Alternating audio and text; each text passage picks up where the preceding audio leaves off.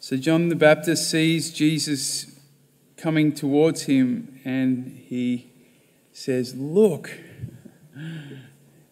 there he is, the Lamb of God who takes away the sins of the world.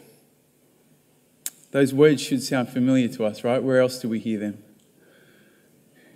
In the communion, right? That's right. Behold, the Lamb of God who takes away the sins of the world. Now, it just wasn't, it wasn't only on that occasion that John the Baptist pointed people towards Jesus. That was the overarching purpose and mission of his whole life, was to point people to Jesus to, to, and to open their hearts to him. What about you? Who are you pointing people towards with the way that you live your life and, and, and the words that you use. When people see you, who are you pointing them towards? Who are you a witness to? That's a good question, huh? Maybe when we pray those words in Mass, you might ask yourself from time to time, ooh, who am I pointing people towards with the way that I live my life? You see, we're all called to be little John the Baptist. We're all called to be witnesses to the light. That's part of our mandate as Christians.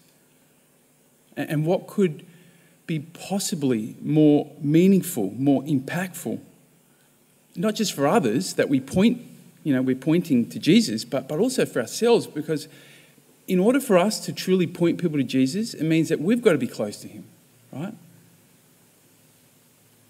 So, two things I want to encourage you to do today. One is to think of one way that you already, through your life, point people to Jesus. There must be at least one way, right? So think about it. And, and when, you, when, you, when you've got something, thank God for that.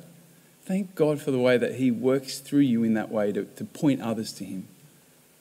And the second thing I want to encourage you to do is to ask God for one way that you can be um, a little bit more of a witness to the light?